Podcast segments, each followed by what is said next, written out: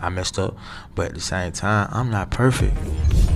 Cardi B has filed for divorce from her husband of three years, Offset. The WAP singer filed in Fulton County, Georgia on Tuesday as her song continues to reign at number one on the Billboard Hot 100. I said certified free, seven days a week.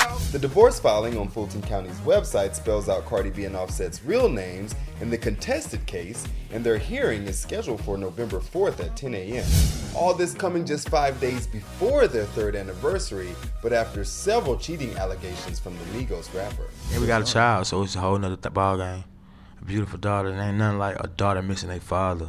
The all star hip hop couple also has a two year old daughter together. Her name is Culture. I wish, you know, I could take more time off, but you know what I'm saying? Gotta be on your A game. And like my daughter be seeing me, and it's just be so fun and it's so cute. I love her. She's so special. The couple was married in September of 2017, according to Fulton County court documents. They secretly married before Offset proposed to her on stage at Power 99's Powerhouse concert in Philadelphia in October that same year.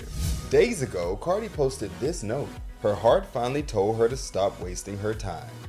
It's time. Of course, we'll have more on this story as it breaks and head to Billboard.com for the latest. For Billboard News Now, I'm Tetris Kelly.